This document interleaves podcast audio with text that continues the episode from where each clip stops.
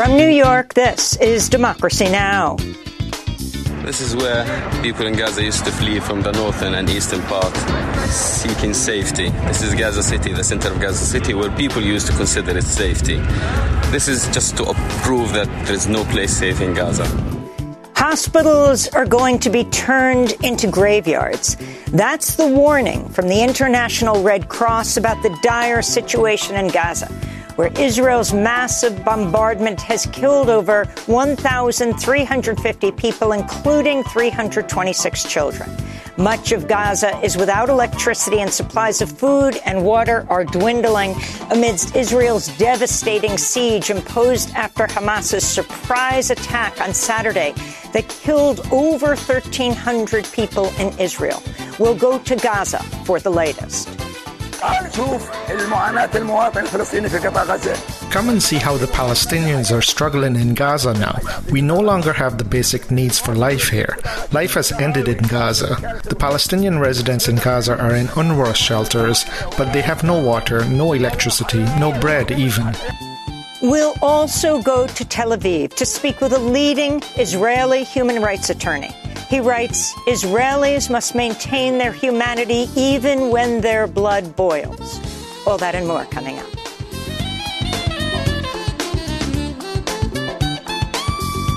Welcome to Democracy Now!, democracynow.org, the War and Peace Report. I'm Amy Goodman. Gaza's humanitarian crisis is deepening as Israel continues to pummel the besieged Palestinian territory with air and artillery attacks for a sixth straight day, reducing whole neighborhoods to rubble. Gaza's Ministry of Health says Israel's attacks have killed more than 1,350 Palestinians and wounded more than 6,000.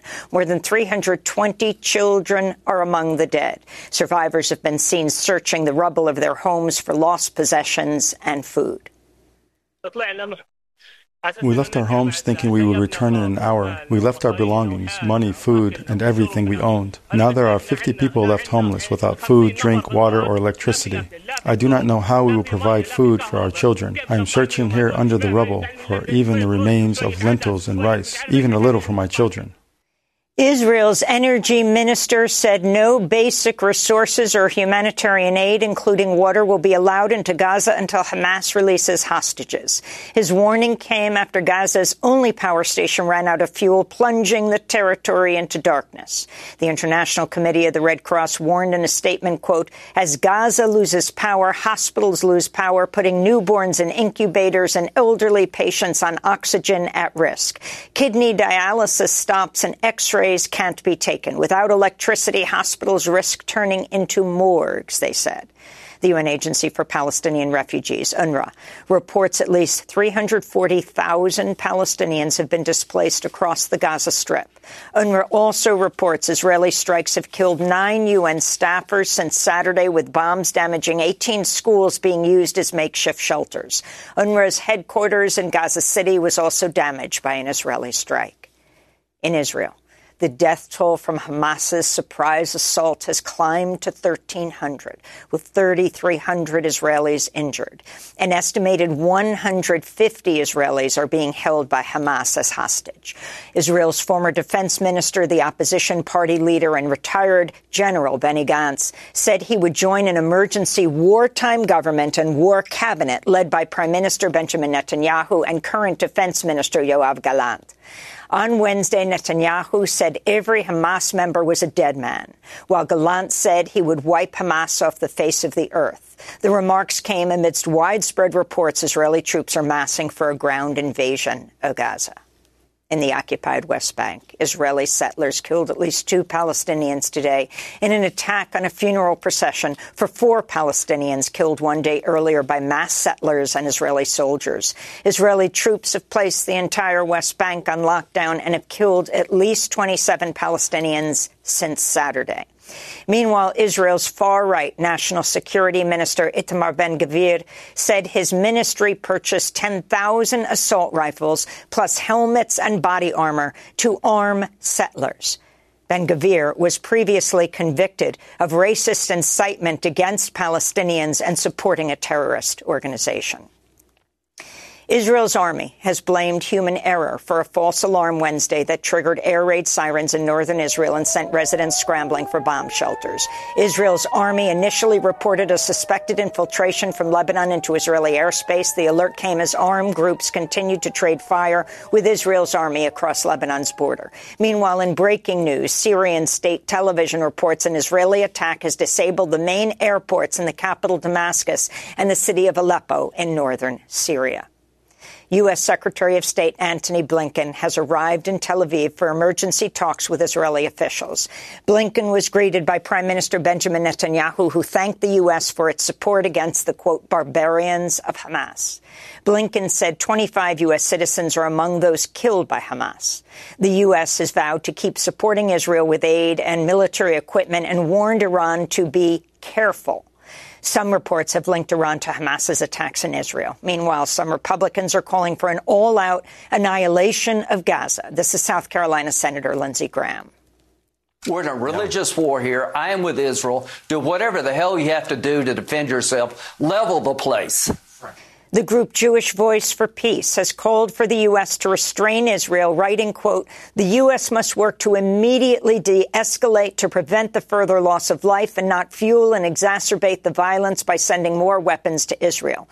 There's only one way to end violence to address its root cause, 75 years of Israeli military occupation and apartheid. We must end U.S. complicity in this systemic oppression, said the group Jewish Voice for Peace.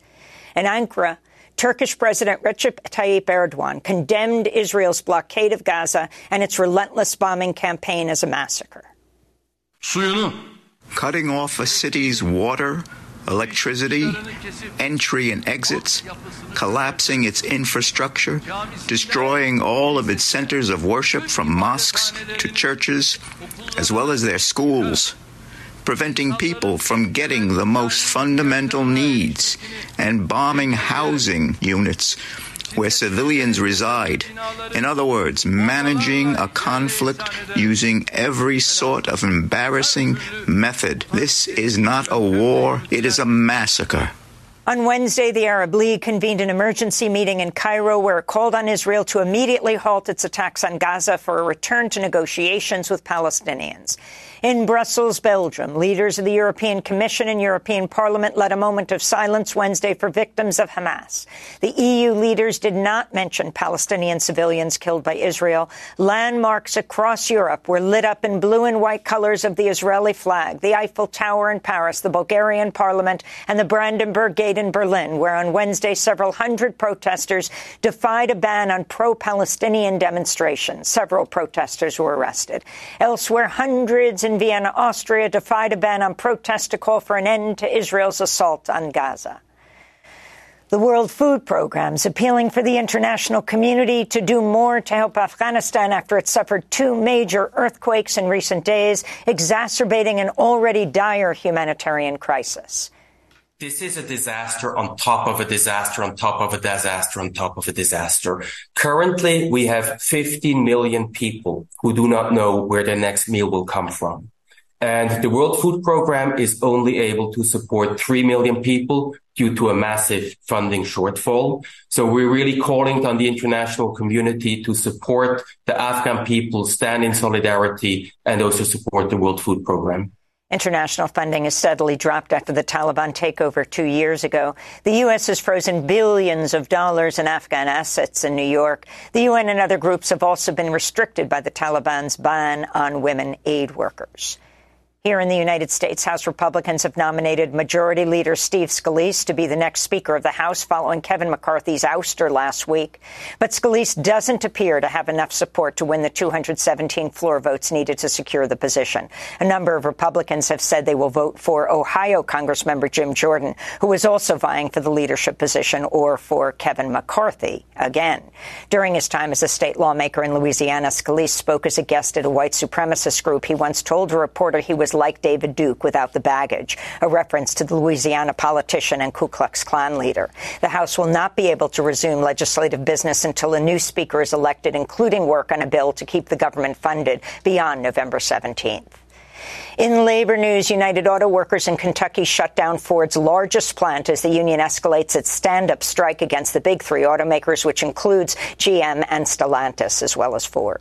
The plant employs nearly 9,000 union workers who make some of the company's most profitable vehicles, including pickup trucks and SUVs. Meanwhile, in Canada, auto workers for General Motors ended their strike less than a day after it started after reaching a tentative deal over pay and pensions. And acclaimed Indian author and activist Arundhati Roy could be prosecuted in India over a speech she made in 2010 about the disputed and militarily occupied Kashmir region. A criminal complaint was first filed against Roy that year, accusing her of advocating for the secession of Kashmir from India. The territory is partially governed by India and Pakistan. Both countries claim Kashmir in full. After 13 years, a top New Delhi official has reportedly approved the case to proceed. Arundhati Roy's two other co-defendants have since died. Many around the world have come to Roy's defense, condemning her targeting as an attempt to silence Roy and others who are critical of the far-right Indian Prime Minister Narendra Modi. Roy recently attended a protest in New Delhi in response to the coordinated police raids on the homes and offices of dozens of prominent Indian journalists. And those are some of the headlines. This is Democracy Now!, democracynow.org, the War and Peace Report. I'm Amy Goodman, joined by Nermeen Sheikh. Hi, Nermeen. Uh, hi, Amy, and welcome to our listeners and viewers across the country and around the world. The International Red Cross has issued a dire warning about the humanitarian catastrophe in Gaza, saying, quote, hospitals are going to be turned into graveyards. Israel is continuing its devastating bombing campaign while blocking all food, water, and fuel from entering the besieged territory. An Israeli ground invasion appears imminent. Gaza's only power plant has stopped operating due to a lack of fuel. According to the United Nations, all of Gaza's 13 hospitals are only partially operational due to a lack of fuel and medical supplies. Gaza's Ministry of Health says at least 1,350 Palestinians have been killed since Israel began bombarding the territory after Saturday's surprise attack by Hamas. Meanwhile, the death toll in Israel has topped 1,300, including at least 200 Israeli soldiers. According to authorities in Gaza, Israeli attacks have killed at least 326 Palestinian children. The dead also include at least seven Palestinian journalists, 11 staffers at the UN Palestinian Refugee Agency, and four medics. Earlier today, an Israeli strike killed 18 Palestinians in the Nuseirat refugee camp. Many children are now seeking refuge in the courtyard at Al Shifa Hospital, which is considered to be one of the only safe places in Gaza. Remas Abu Tabich is an 11 year old Palestinian girl. I have spent my 11 years in fear and anxiety. We left our home and stayed in the streets. There are planes. It's all scary. They are bombing us. Even while we're here, they are bombing us and we're scared. As a 15 year old child, I'm displaced from my home and came here to Al Shifa Hospital. We're sleeping in the hospital with non stop bombing above us. I hope that the world will have mercy on us. That was Mohammed Halas, a 15 year old Palestinian boy speaking in the courtyard of the Al Shifa hospital. Other Palestinians seeking refuge at the hospital called for the international community to help stop Israel's bombardment. They slaughtered our children and destroyed our houses over our heads, and here we are in the streets and hospitals. They've demolished all the houses on us and on the children and toddlers and women, and here we are scattered. Let the world come and see how it is packed here. Dead bodies are stacked over each other, children and toddlers. No country is able to control Israel. Where is the United States? Where is the rest of the world? Let them say something. You don't see how affected we are. We're homeless. We're destroyed. It's been five days with no food and water, and we don't know where to go. Children are everywhere, here and homeless. This is not right. Let the world support us. We are restless. We are poor people, the Palestinian people. Israeli authorities are vowing to continue the siege of Gaza until Hamas releases the 150 or so hostages it seized during Hamas's unprecedented attack on Saturday. This is Yifat Zailer, an Israeli woman who fears six of her relatives, including a nine month old baby, were taken hostage. It all started uh, Saturday morning, five days ago. Uh, around nine o'clock in the morning, we lost connection or with my family that lives down south in Kibbutz Nir Oz. When the military finally entered the kibbutz and went through the houses to look for survivors, they didn't find my aunt and uncle in their apartment and they are considered missing as well. So this is the situation. Six members of my family right now are being held in Gaza. Time is rushing. There's a nine months baby and a three year old child, and my aunt has Parkinson's disease. I want them back. We all want our family back. We go now to Gaza, where we're joined by two guests. Masaba Taha is a Palestinian poet and author, columnist, teacher, founder of the Edward Said Library in Gaza. His recent piece for the Washington Post is headlined In Gaza, No One Can Believe Their Eyes. He's the author of the award-winning book, Things You May Find Hidden in My Ear, Poems from Gaza. And we're joined by Yusuf Hammash, an advocacy officer in Gaza for the Norwegian Refugee Council. He lives in the Gaza Strip with his wife and two kids. He recently posted his video showing the destruction of Gaza. This is where people in Gaza used to flee from the northern and eastern part, seeking safety. This is Gaza City, the center of Gaza City, where people used to consider it safety. This is just to prove that there is no place safe in Gaza. You see. Destruction is everywhere. Where the people can go, where we should go. That was Yusuf Hammash, advocacy officer in Gaza for the Norwegian Refugee Council. Uh, Yusuf, let's begin with you. Describe the situation. What does a total siege of Gaza mean right now? From the hospitals to the schoolyards where people are taking refuge. Describe it for us. So the, the siege in general is not new for Palestinians who live in Gaza. We are under the siege for more than 17 years. Then add to that the cycles of violence, the non-ending cycles of violence. This, the, especially this war, you cannot compare it with whatever we witnessed before. The massive bombardment that we see, destruction everywhere. If you want to cross from a place to another place, you it's like a maze now. You could couldn't we couldn't recognize the areas where we when we move from a place to another place. Thousands of people get killed. Almost one third population had fled their houses, seeking shelter at UNRWA, which is now over.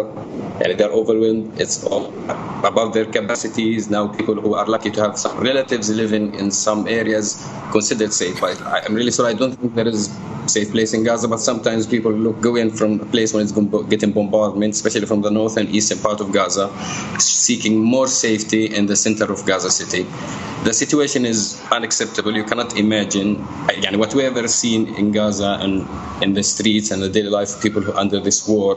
We never imagined it before. This is something, a new level of devastating war in Gaza.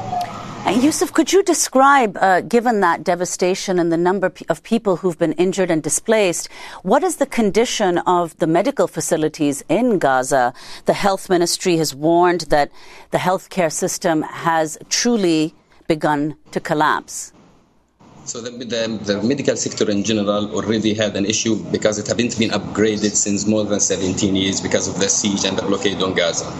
Now, the, without the lack of electricity and the, the number of people, people who get injured, thousands of people injured, they are above the capacity of the of the uh, hospitals. I was in Shifa Hospital and I saw how they were treating, trying to provide medical treatment for injured people in the corridors in, in the on the hospital and the guard in front of the hospital, while it hosts also people are seeking shelter inside Shifa Hospital. Now, with lacking electricity, this is affecting everything. This is the entire process of the medical system is affected while it's already collapsing before. This is, this is it's a horrible situation. This is really horror. What we are seeing in Gaza now is really horror. And what have you heard from Hamas about uh, releasing the hostages or taking any steps uh, uh, to change the situation? Unfortunately, until now, we didn't see anything in the horizon, either from the local or the de facto, or even from outside the world. We don't see a real intervention from outside or inside. No one is, yani, as a Gazan, I, I live, I, am a Gazan, I'm a refugee from Jabalia camp. I don't have enough space in my head to think about the political situation and what they are doing now. All what we are thinking, trying to provide safety and shelter for our old children. We cannot provide our daily need without water, without electricity, no internet connection. To do this interview, I had to come from the northern part of Gaza where I live, where I'm hosted now because I had to flee my house, to Gaza City in a church to find internet just to have a space to deliver the, the message from Gaza. There is nothing in the horizon, either from inside or the outside, for a solution, and that's what makes us terrified. We cannot stay in this situation longer. With lack of everything in Gaza, within days we will have nothing in Gaza. Now we are we have no electricity, no water, no food, but then we will lack food and others.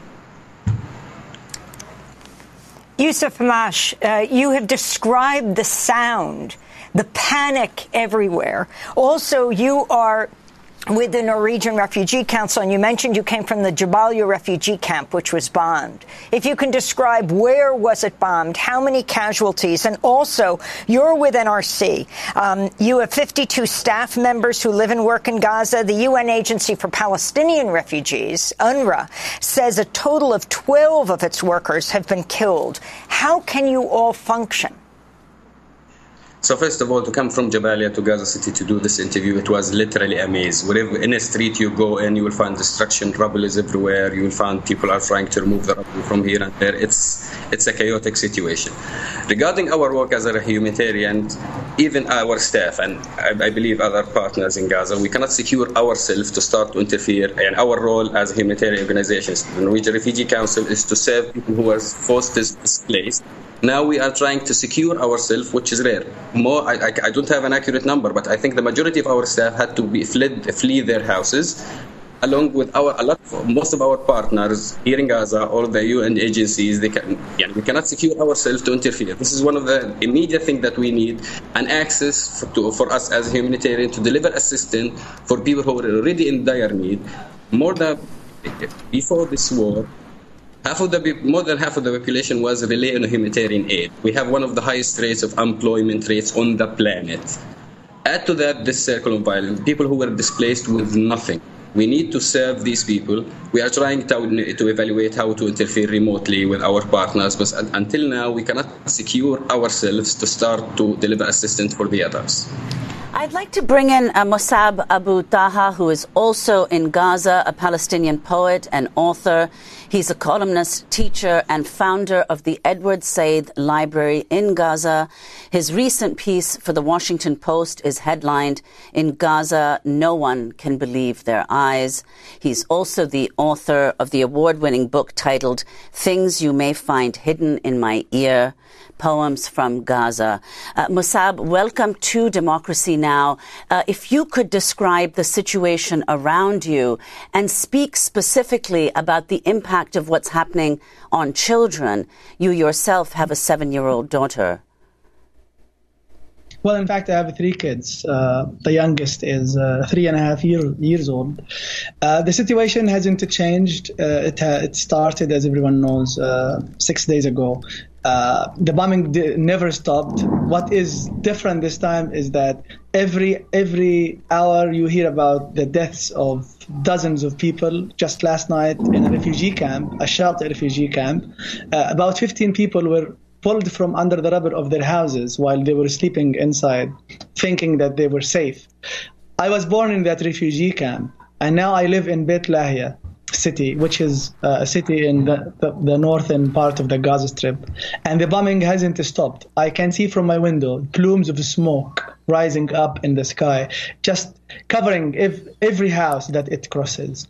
And the children, of course, are, are victims. I mean, we, everyone in Gaza is a victim of what's happening and what has been happening in Palestine and in Gaza for, for so many years. But the children, uh, especially, had been the main victims of these terroristic attacks. Uh, whether it's the sound of the explosions, the lights of the explosions, the uh, the shaking of the houses, the, the scenes on Facebook of so many limbless and uh, and beheaded people who were pulled pulled from under the rubble of their houses.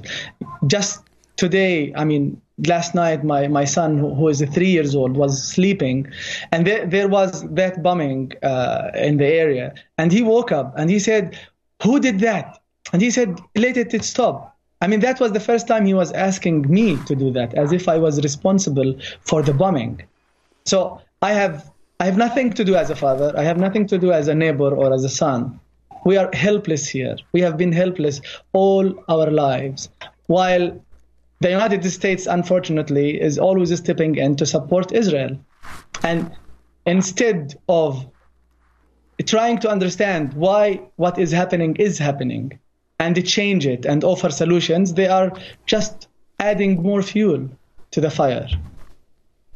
How do you respond to President Biden? Uh, Antony Blinken just arrived uh, in Tel Aviv and had a news uh, had a, made a statement uh, with Prime Minister Benjamin Netanyahu, um, who say that terrorism uh, will not be accepted. Um, you have people like the far right uh, minister Bezalel Smotrich, who said Palestinians have one of three options only either to immigrate or accept a life of subjugation to Israelis or die.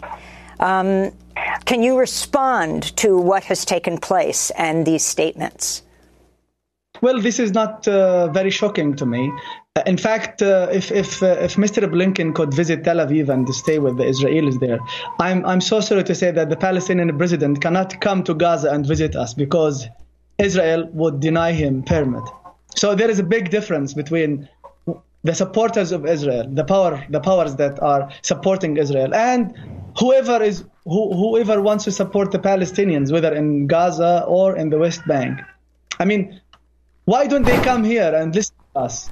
I, have never heard of any president coming to Gaza and talk to us as people the way that they come to Israel. And they are not only talking to them, they are providing them with assets, they are providing them with weapons. And they are trying these weapons on us.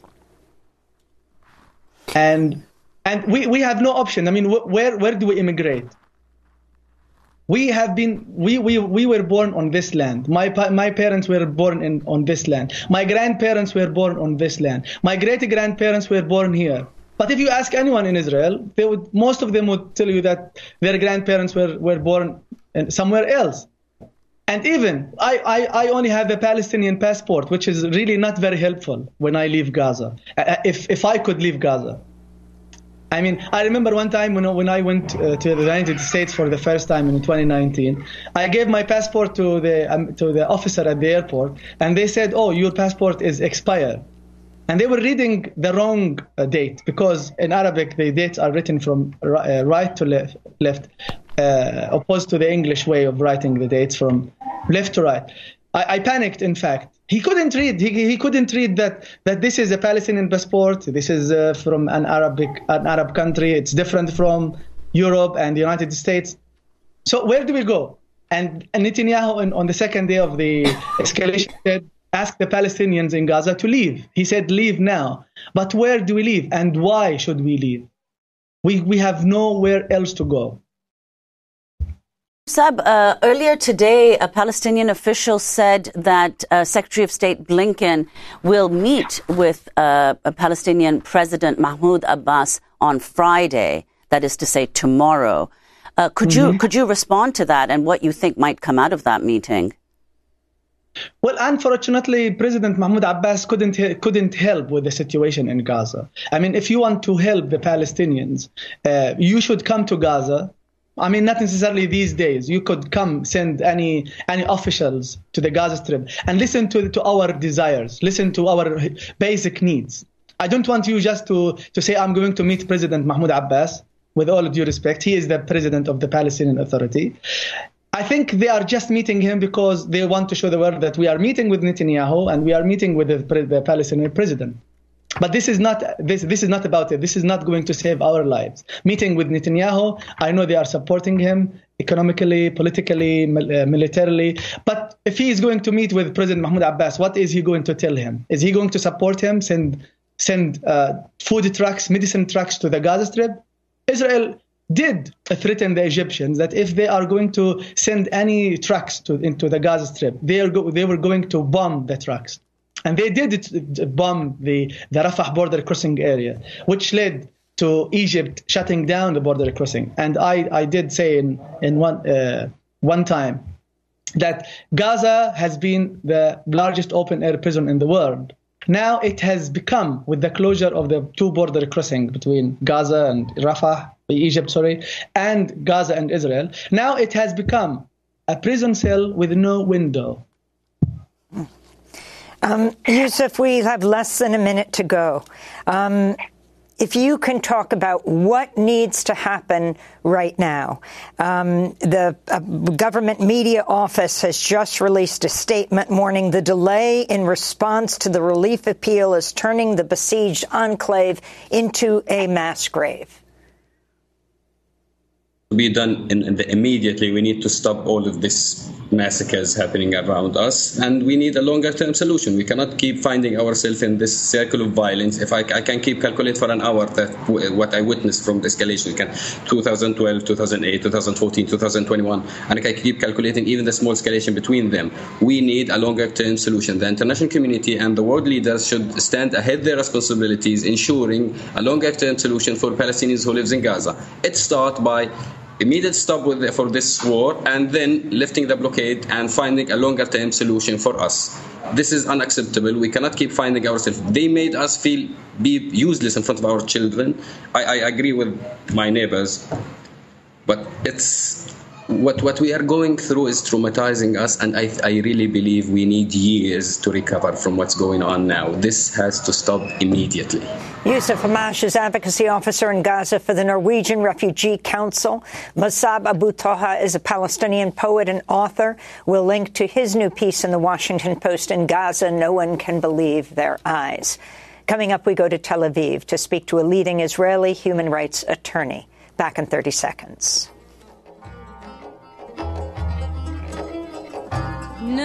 يا حبة عيني عندي نام العندليب نام يما نومي طرية سنانك مية ولا حليب. نام يا حبة عيني عندي وانت مني مش غريب.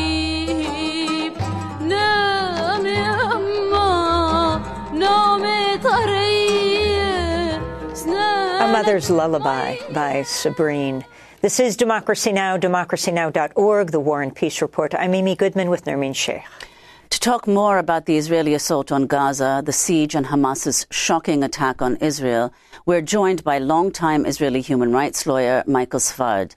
He's an expert on international human rights and international laws of war. He represents Palestinian and Israeli activists and human rights organizations. He's also the author of the book, The Wall and the Gate Israel, Palestine, and the Legal Battle for Human Rights. His new op ed on Haaretz is titled Israelis Must Maintain Their Humanity even when their blood boils. Michael Sfard joins us in Tel Aviv, uh, Israel. Uh, thank you so much for joining us, Michael, and welcome to Democracy Now! If you could talk about your piece uh, that you wrote for Haaretz, Israelis must maintain their humanity even when their blood boils. Well, good morning to you, and thank you very much for having me. Um, these are terrible, terrible days. Um, actually quite a nightmare that we're living living through, and my heart goes out um, to the previous interviewees from Gaza. Um, we have experienced a shock. Um, I have to mediate to you the sentiment in, in the Israeli public, in the Israeli society. Um, the attack on Saturday was a savage attack. Um, targeting civilians, going from one house to another in civilian neighborhoods uh, and killing, murdering um, women, children, uh, and elderly and, and innocent uh, people, and also in the in the scene of the party, killing hundreds of people, and. Um, and uh, the blood boils, and the blood boils. It's not just that the blood boils, but also um, one feels a puncture in the heart, a hole in the stomach, and now the question is, what do you do with that? Um, with this confronting this inhuman uh, uh, attack?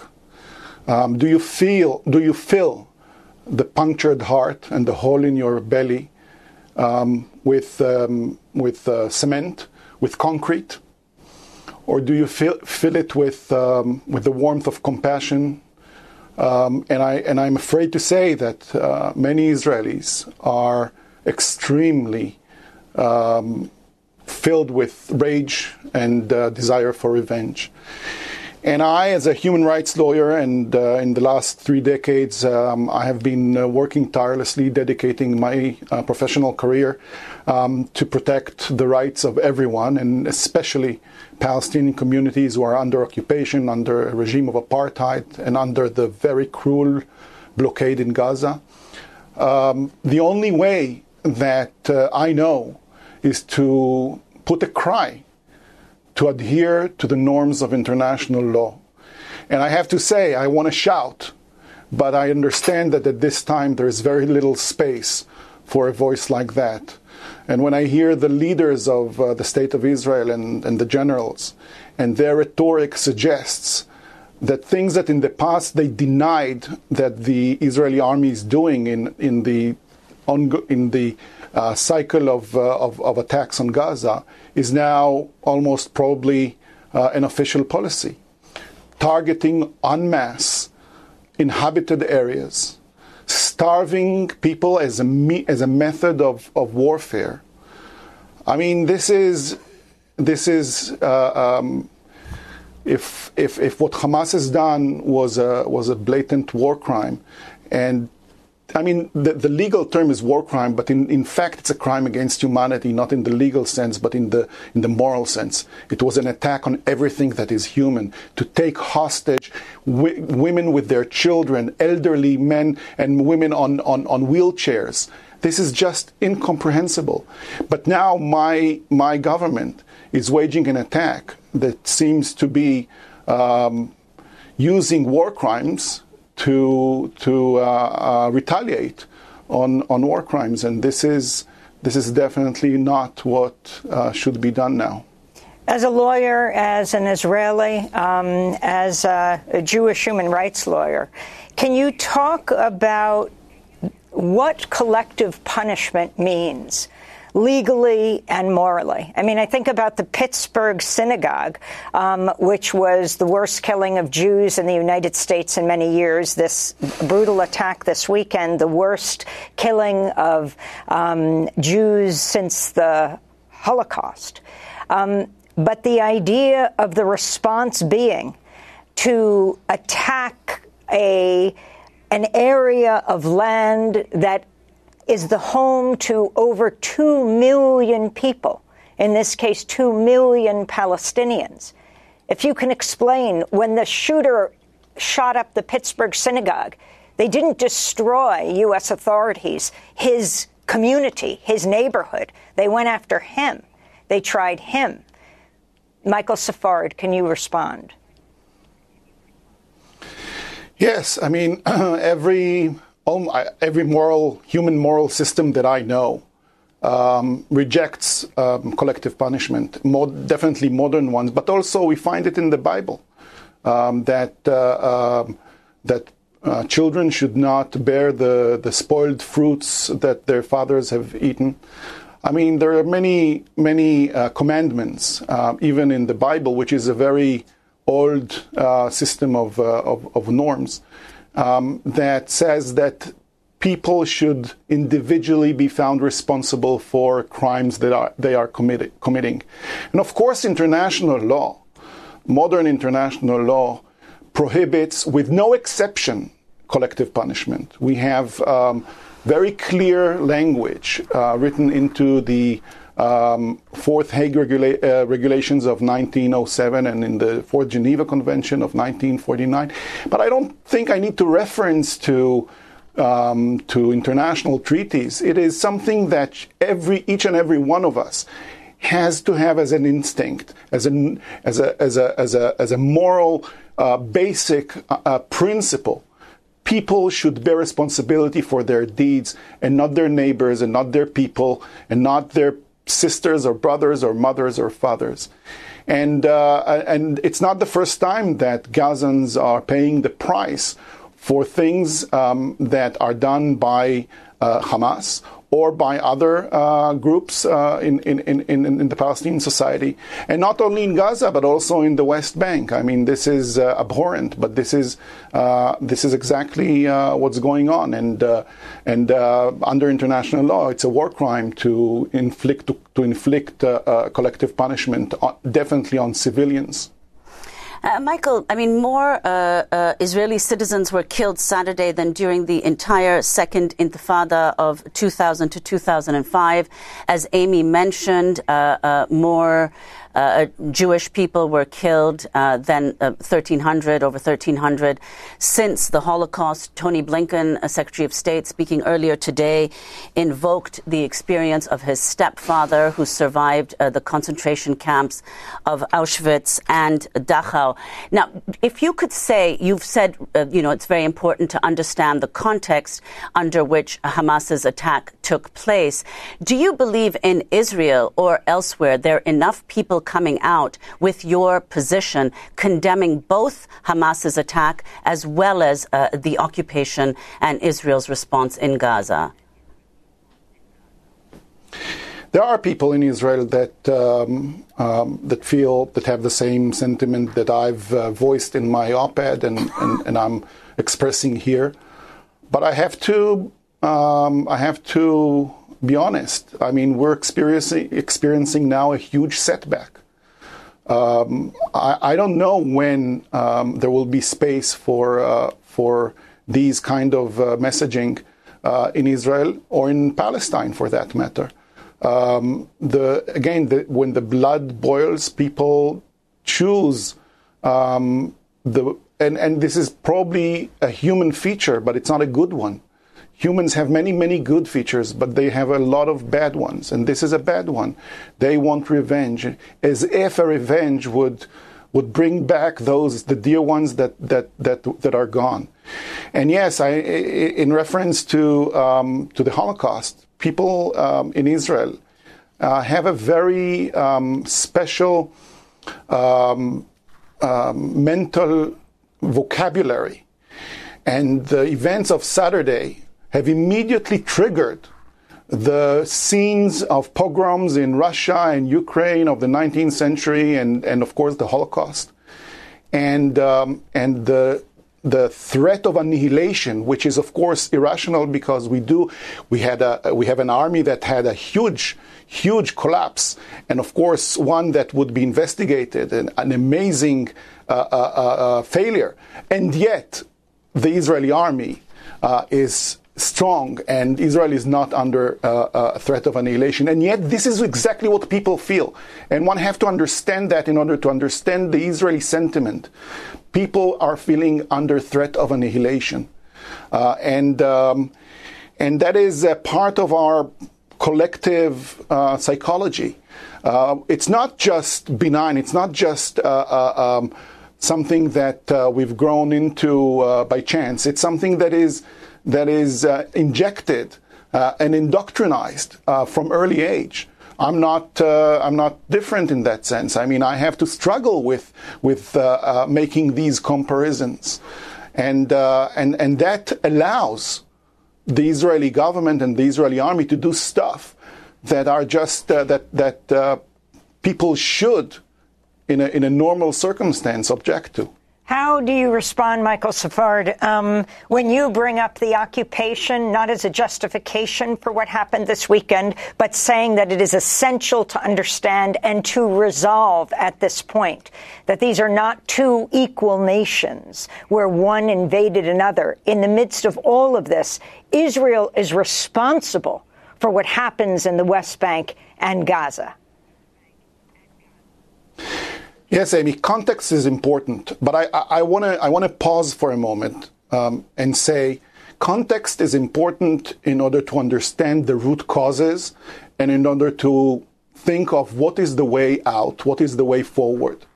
Uh, but sometimes content, context is brought as a means to mitigate the the horrific horrific nature of what has happened. So while I am ready and I will say some things about context, I do wish to say that what we've seen in, on, on Saturday has no justification whatsoever. It's a crime, it's inhuman, and this is something that, because every abhorrent crime in, in, in, in humanity's history has a context, of course. So, why, having said that, Yes, Gaza is under occupation, and it's not just any occupation. It's a it's an occupation uh, uh, coupled with a with a cruel blockade, blockade that uh, put two more than two and a half million people for more than a decade and a half in a closed up area where Israel controls most.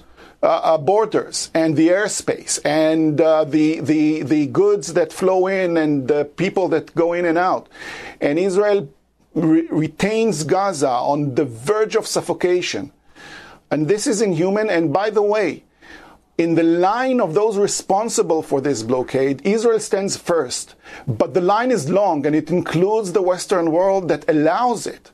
I can't recall any other any other context in which the international community and the Western powers allowed such a blockade on millions of innocent people and not came over with a plan to, fin- to, to end it.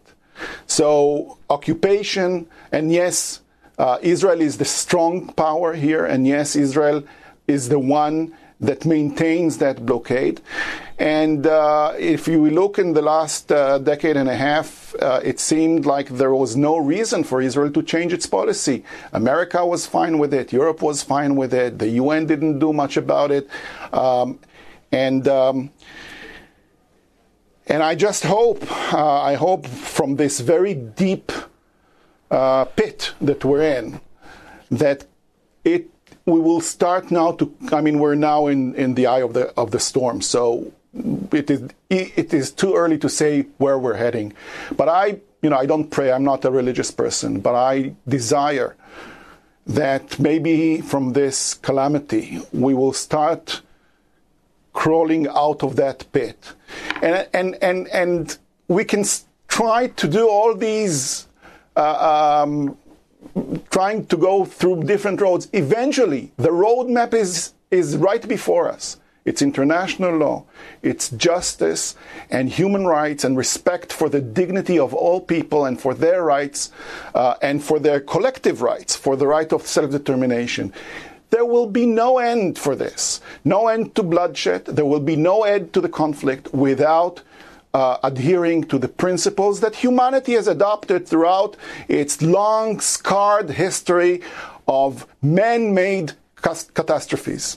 And Michael, we have less than a minute, but My, if you could say something, uh, sorry to interrupt you, about the status of the Israeli hostages uh, who've been taken by Hamas. What do you know about them, uh, and what do you expect will happen? What do you know uh, about what might happen?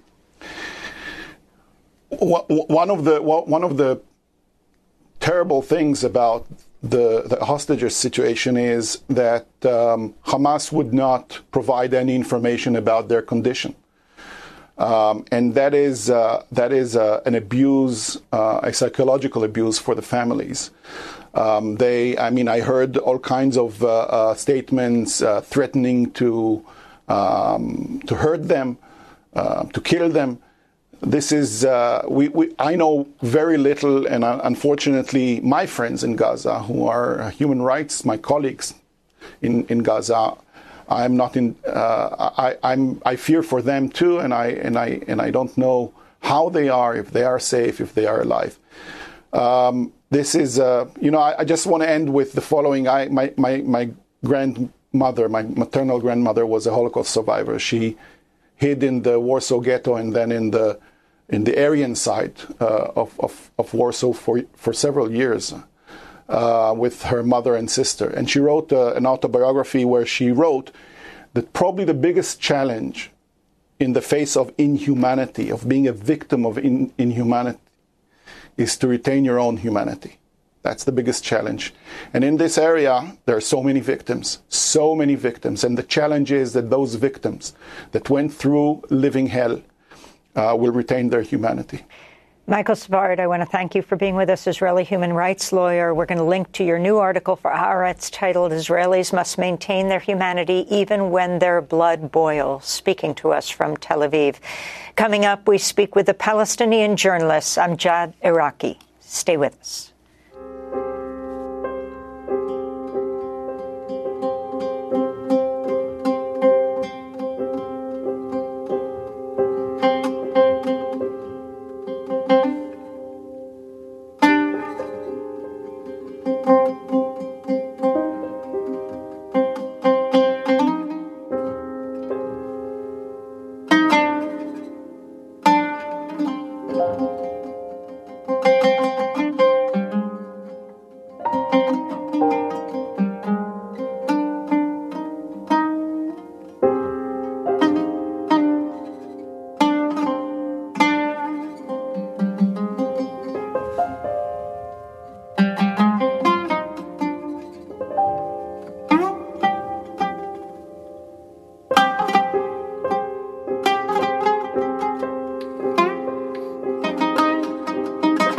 Once Upon a City by Faraj Suleiman. This is Democracy Now!, democracynow.org, The War and Peace Report. I'm Amy Goodman with Nermeen Sheikh. Palestinians and Israelis have grown accustomed to wars in the South in recent years, but the war that began in the early hours of Saturday, 7th October, is nothing like the others. Those are the opening lines of a new piece in the London Review of Books by our next guest, the Palestinian journalist Amjad Iraqi, who joins us now from London. The article is headlined Get Out of There Now. Amjad is senior editor at 972 magazine and a policy member of Al Shabaka. His latest piece for 972 is headlined A Psychological Barrier Has Been Shattered in Israel Palestine. Welcome to Democracy Now! Amjad, thank you so much for joining us. If you could explain why you think this invasion is different from the past, the 7th October one, and what psychological barrier has been broken. Thank you all for having me. Um, I think there's no doubt that in many respects, what we've been what we've been witnessing over uh, the past couple of days is what is being described as a game changer, and the there are two ways to kind of think about this. One is this kind of material and military uh, shift that has just occurred by the fact that Hamas broke out of the Gaza Strip, a besieged enclave, uh, both in terms of targeting the military infrastructure, but also the uh, massacres that happened in these Israeli southern towns. That has really not only kind of broken this assumption of Gaza as this place that could maintain uh, Palestinians and engage Hamas, but has, showed, but has really shaken this psychological barrier that exists uh, in Israeli society and the Israeli establishment that the occupation is somehow sustainable and that if they just keep uh, enforcing the institutions of apartheid, that if they keep pounding Hamas and the Gaza Strip as often as possible, that somehow that is actually going to bring them security, that is going to bring safety. And through that, they can then continue to claim that Israel is a democracy, that Israel is a safe place for the Jewish people. And what we've witnessed with these atrocities that have happened uh, is a complete shattering of that. It is broken to Israeli society that the Palestinians are not some distant problem, and that they cannot uh, keep having the boot uh, of their military apparatus upon them. Uh, unfortunately, um, as Michael was uh, referring to earlier, I'm not sure how much this will have a lot of soul searching and reflection, as right now we are seeing this complete desire to inflict uh, total revenge on the Gaza Strip, from the political establishment to the media, all the way down.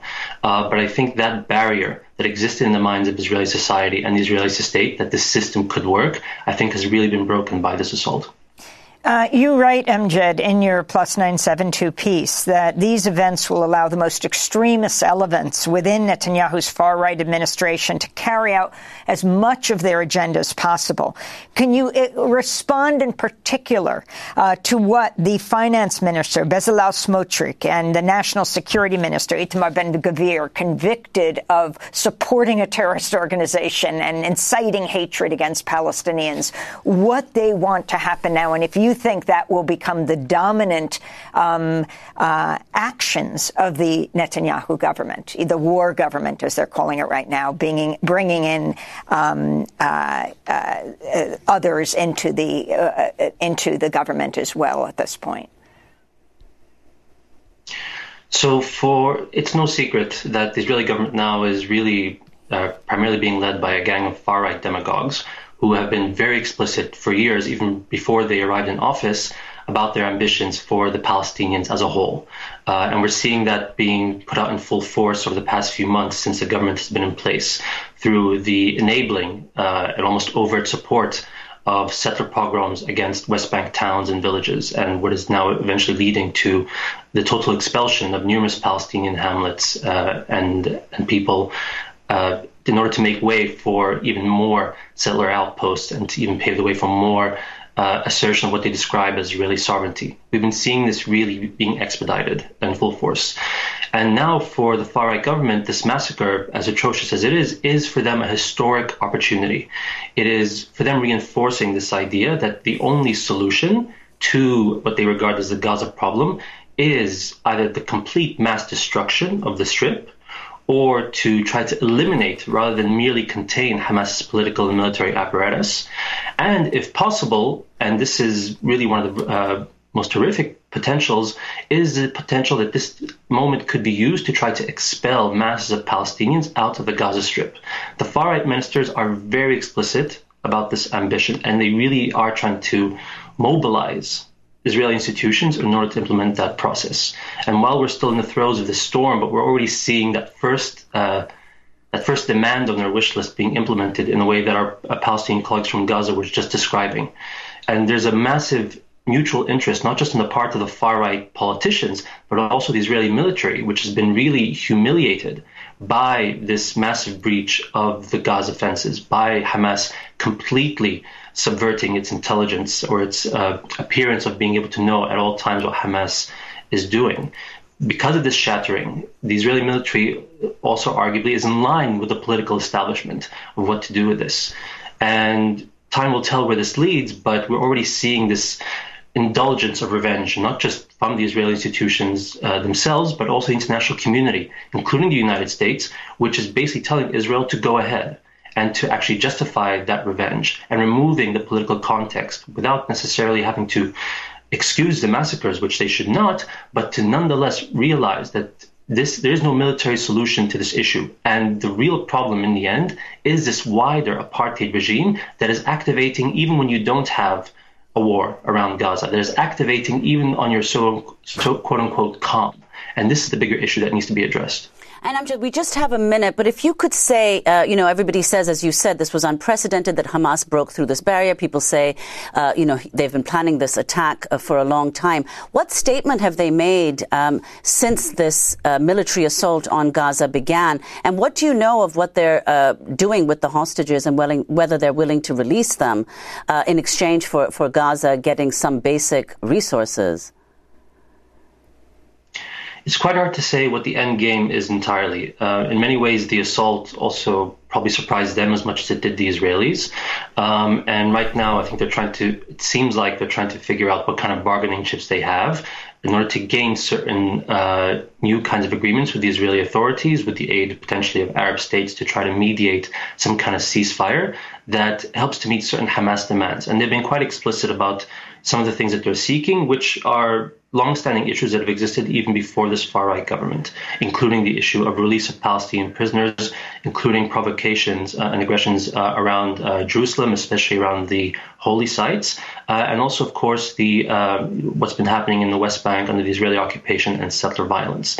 So these are kind of the big structural demands that are still at play, and it seems that Hamas is now trying to use tactically. Uh, basically what they have right now to kind of turn the tables.